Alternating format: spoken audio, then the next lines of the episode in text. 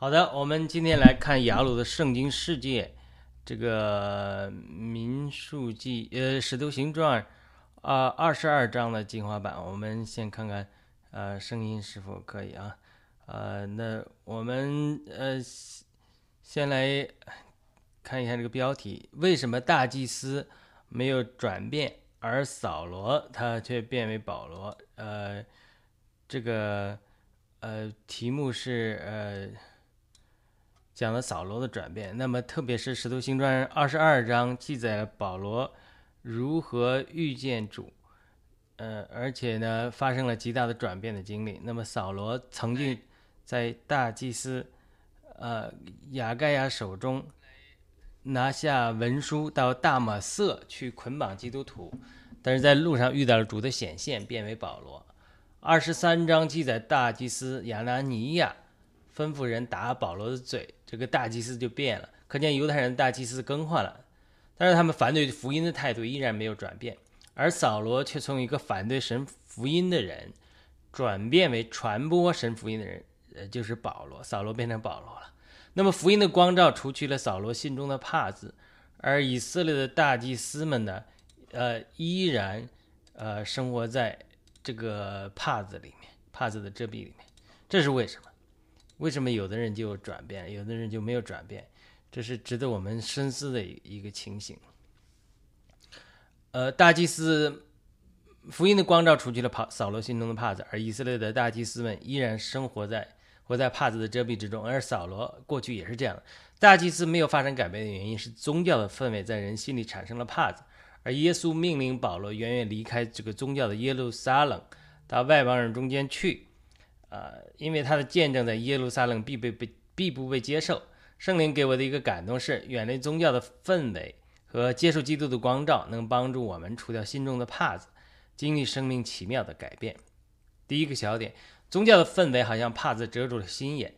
为什么大祭司更换了，但是还是不能做出改变呢？为什么这前后两个大祭司都依然逼迫信徒呢？其中一个原因就是耶路撒冷的宗教氛围极其浓厚。这种宗教的氛围，其实是以色列人的心中的帕子被邪灵利用，在我们里面建立那种坚固的营垒之后，阻挡我们认识神。保罗对此非常有认识，他在林后四章四至五节说：“他说我们征战的兵器本来不是属肉体的，乃是在神面前有能力，可以攻倒坚固的营垒。我把坚固的营垒加黑体了，因为这非常重要。将理论和各样阻挡人认识神而建起来的高寨，这种 high tower。”都攻倒了，又将各样的思想掳来，使他顺从基督。这样的坚固的营垒一定存在犹太人之中，阻挡他们认识神。我们的心好像镜子一样，但是镜子被污染了，因此无法反射是光的神。那么脱离宗教的氛围和除去心中的帕子或者镜子上的灰尘是非常重要的。这涉及到两方面的改变，其中一个就是我们的心要谦卑，就能保持我们的心没有帕子。但是这个往往很难，因为。我们往往都受到环境的影响，而打破这个环境的影响是十分艰难的。宗教的氛围好像有一个很多灰尘的房间一样，如果镜子放在这个房间里，灰尘不断累积的话，就会最终遮盖镜子，让镜子不能反射光。我们的心也是这样，当我们的心不被不断的被宗教的教导来影响的话，就好像灰尘一层一层蒙在上面，最终遮蔽了我们的心眼。保罗在使徒行传二十八章对这些。不信从福音的犹太人说：“圣灵借着先知以赛亚向你们祖宗所说的话是不错的。”他说：“你去对这些百姓说，呃，你们听是要听见，却绝不领悟；看是要看见，却绝看不透。因为这百姓心蒙脂油，耳听不灵，眼睛闭着，恐怕他们眼睛看见，耳朵听见，心里领悟，回转过来，我就医治他们。”这是使徒行传二十八章二十五节到二十七节。保罗说到这些人，以色列人心蒙脂油，其实就好像我们心上有了帕子一样。保罗在林后三章提到以色列人读旧约的时候，依然有帕子在他们的心上，但是他们的心几时转向主，帕子就几时除去了。林后三章十五至十六节，所以保罗对这些都有十分的认识。不光是犹太教如此，每一个基督徒团体都会如此。我们接受了太多传统的教导之后，这种教导、这些教导会在某种程度上成为我们拦阻我们认识神的新的引领和真理的新的光照的障碍。第二个小点，远离宗教的环境和氛围。二十二章十八节，保罗说：“看见主向我说，你要赶紧快快离开耶路撒冷，因为你为我所做的见证，人并不领受。”一个弟兄在聚会中问：“这是为什么？为什么耶稣让保罗赶紧离开耶路撒冷？”我说：“神的心肠柔细怜悯，神不仅怜悯罪人，也怜悯那些在旧宗教和旧皮囊里面的人，因为新酒会把旧皮囊撑破了。神每次新的行动。”都往往会受到上一波神的行行动中使用的人的逼迫，呃，这并不意味着神会完全摒弃上一波神使用的人，他们往往是旧皮囊旧了，而不肯要新皮囊。但是新酒是一定要装在新皮囊里，否则会撑破旧皮囊。因此，神就会每一个时代就兴起新的使徒、新的行动，来创造这个新的皮囊、新的形式，来盛装这个新酒。所以，神要保。要把保罗从宗教的旧皮囊中呼召出来。第三个小点，保罗需要离开耶路撒冷，得到神的大光。我相信神完全可以在耶路撒冷的时候对保罗显现，因为神的大光足以透过所有的帕子和遮蔽以及拦阻，呃，我们认识神所有的坚固的营垒。但是我相信保罗离开耶路撒冷。往大马色途中经历了耶稣的显现是非常有意义的，因为耶路撒冷的宗教氛围还是在一定程度上会拦阻神的光照。我们知道加拉太二章记载，彼得惯常和外邦人一起吃饭，但是从耶路撒冷的人来了之后，他们身上强烈的宗教氛围让彼得感到恐惧，就装假不和外邦人一起吃饭，甚至影响了巴拿巴也装假。可见宗教氛围宗教氛围对人的影响之大。同样，今天我们需要得到神的大光照耀，也需要学习保罗的经历。很多基督徒被传统的教导所束缚，基本上很难突破传统，接受到神在其他宗派中教导的真理的光照。其中一个原因就是长期的宗教教导在他们心中涂上了一层灰尘。固然他们接受的教导中有很多是符合圣经的真理，但是也有一些人的传统，这些人的传统就能成为拦阻我们的心蒙神光照的一个因素。呃，我在离开一个传统的福音派教会到灵派教会去学习的时候，就经历这样一个艰苦的过程。我的传统告诉我，灵运动中的一些教导是是和实行是错误的，并且不知不觉给我们灌输了一个思想，就是我们教会认的真理是最符合圣经的。但是实际上，呃，我的宗派的教导在神的真理之外，也掺杂了人的传统和教导，都有真理，也有人的传统和教导。这些人的传统和教导就极大限制了我的思维，让我没有机会学习。和认识其他教会里的丰富，这种对自己宗派里教导的骄傲和对怕别人错误教导影响的恐惧，让让我们无法勇敢走出去学习和接受别人的丰富。但是我被环境所逼迫，坚强去学习不同的教导的时候，哎，就认识了每个宗派都有不同的丰富。但是这些都是我离开我原来的教会，并且到不同的教会学习之后，才慢慢经历这个改变的。我发现要打破一个宗派教导跟我们的思维的限制，必须敢于离开一个宗派。至少你你可以在这聚会，你可以去，要敢于去其他宗派去学习不同的教导和视角。这些不同的视角会帮助我们拓宽视野。但是我发现很多机没有机会到外面学习的弟兄姊妹，他因为不敢打破，不敢去访问别的教会，怕得罪人，呃，依然他会就永远。在一个同同样思维模式里，无法超脱这个思维模式的限制。很多宗派都不鼓励信徒去别的教会学习不同的教导，主要通过恐吓来吓阻和控制信徒，把他们关在自己宗派的羊圈里，讲别人邪教啊，别人异端啊，别人真理不正确呀，呃，也毒瓜呀，呃，讲了这这个这个，但是好像植物需要杂交一样，不同宗派的信徒也需要交流，才能打破宗派的限制。并且把神给我们基督身体不同肢体的丰富来彼此学习。主耶稣一直在异梦里有显现，特别提到汇流，告诉我们不同，告诉我不同的支派要汇流。我个人相信这是时代神时在这个时代的工作。因此，在疫情发生的时候，很多信徒无法去线下的教会聚会，这种情形让很多基督徒开始很难明白神的旨意。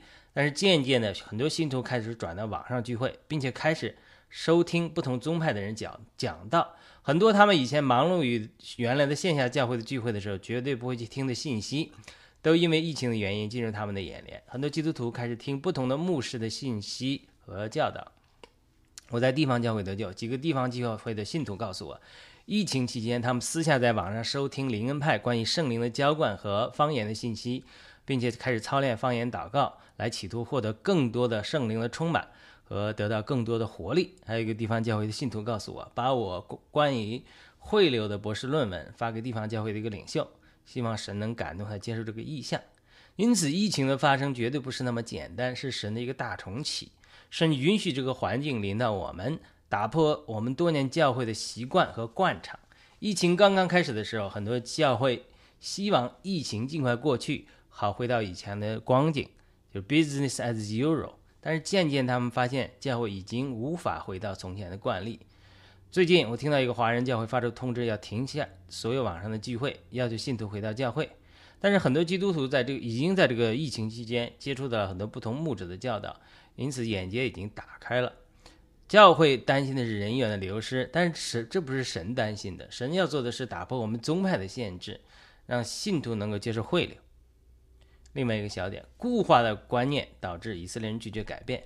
二十二章一至二十一节，保罗做了自己的见证，讲到耶稣如何向他显现。但是二十一节讲到神告诉。保罗救恩要转到外外邦人，让他去外邦人中传扬福音。二十二节记载犹太人因此感到愤怒。二十三节记载他们甩掉衣服，尘土抛在空中。犹太人拒绝接受救恩要转向外邦人的观念，往往拦阻我我们接受神的光照、新的引领的，都是一个或者几个固化的观念。这个观念会固化到一个地步，如果你批评这个观念或者有违违反这个观念，信徒就会觉得你杀死他们一样。他们会用生命、权利来进行抵挡。呃，比如我在灵运动中学习到了一些真理，真理，并并且蒙受了祝福，就分享给地方教会一个美国弟兄。他告诉我，神的心意是一地会，你这样离开地方教会去灵运动中是错误的。我很真诚的跟他做见证，我说灵运动中有很多丰富值得我们学习。但是他固化的观念，你让他不能接受我的见证，反而定罪我。我在地方教会十三年的时间，也一度相信这个教导，但是经过反思。发现这个教导并没有带来他们期望的效果，一地一会的教导并没有导致基督身体的合一。这个教会教导是的确是出于一个美好的理想，但是在实践中并没有被各个宗派所接受。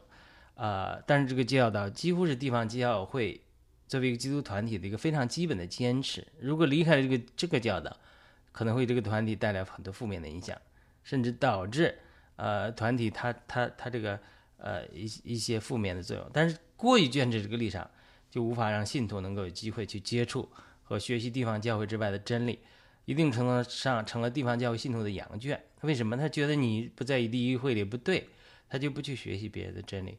但是弟兄姊妹其实心里都清楚的，很多人在私下偷偷学习，包括偷偷学习灵恩，这是跟我熟悉的一些弟兄姊妹在呃告诉我的。因为当你固化了之后，这个圣灵自由运行的程度就不够，圣灵自由运行程度不够。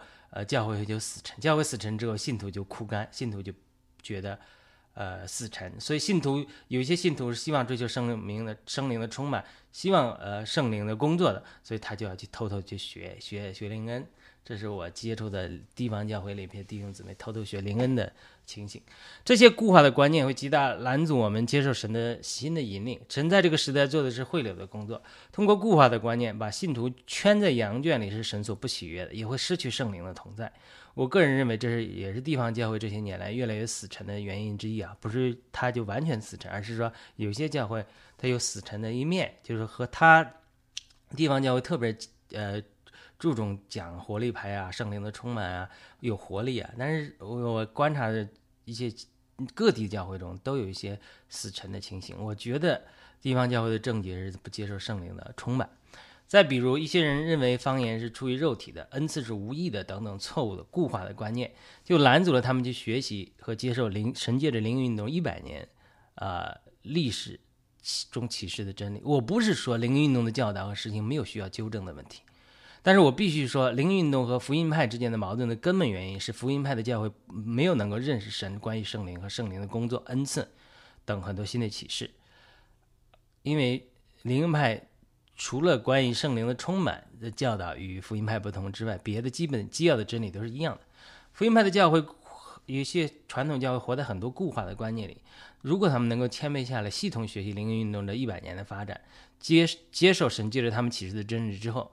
他们缺少生命的一面，再继续批评和改进，才能带进教会的合一和发展。因此，福音派的教会和灵派的教会真的要合流，而突破口在于福音派的教会要重新啊认识、谦卑学习、认识呃灵运动这一百年历史发展的这些这些见证和真理。当我们听到一个见证的时候，人会有两个反应：一个是这个见证引发我们的思考，去检验我们固化的思维；另外一个反应就是根根据我们固化的教导来定罪和拒绝这个新的见证。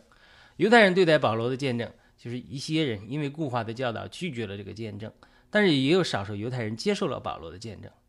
我的见证除了被一些地方教会的信徒拒绝之外，也有一些信地方教会的信徒也在思考，并且开始私下学习灵恩。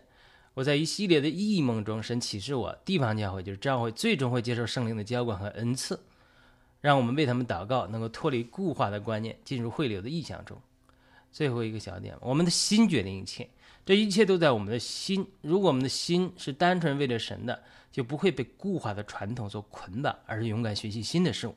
虽然保罗的心里曾经或者扫罗心里曾经有帕子，但他心是爱主的，所以神最终能够打破他心中的帕子。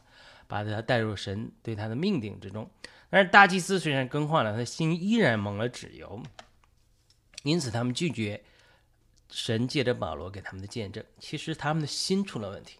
我们必须检验我们的心，我们到底是惧怕人呢，还是惧怕神？我们到底还是害怕违反传统呢，还是害怕失去有分于神在这个时代的工作？神是往前的，我们的心最终决定我们的选择，而神最后按照我们的心来审判我们。但愿每个基督徒都能够勇敢地打破宗派所给我们的固化的观念，能够勇敢迈出信心的脚步，不要错过神在这个时代最大的规则，就是汇流。汇流，大复兴马上要来临，不要成为观望和反对的一群人。汇流会把各个宗派从神得到的丰富汇聚起来，为大复兴预备器皿。啊，愿意神怜悯我们。好的，那我们今天的信息就分享到这里。呃，我们接下来再见，下次再见。欢迎点赞、转发、评论，传播主的话语。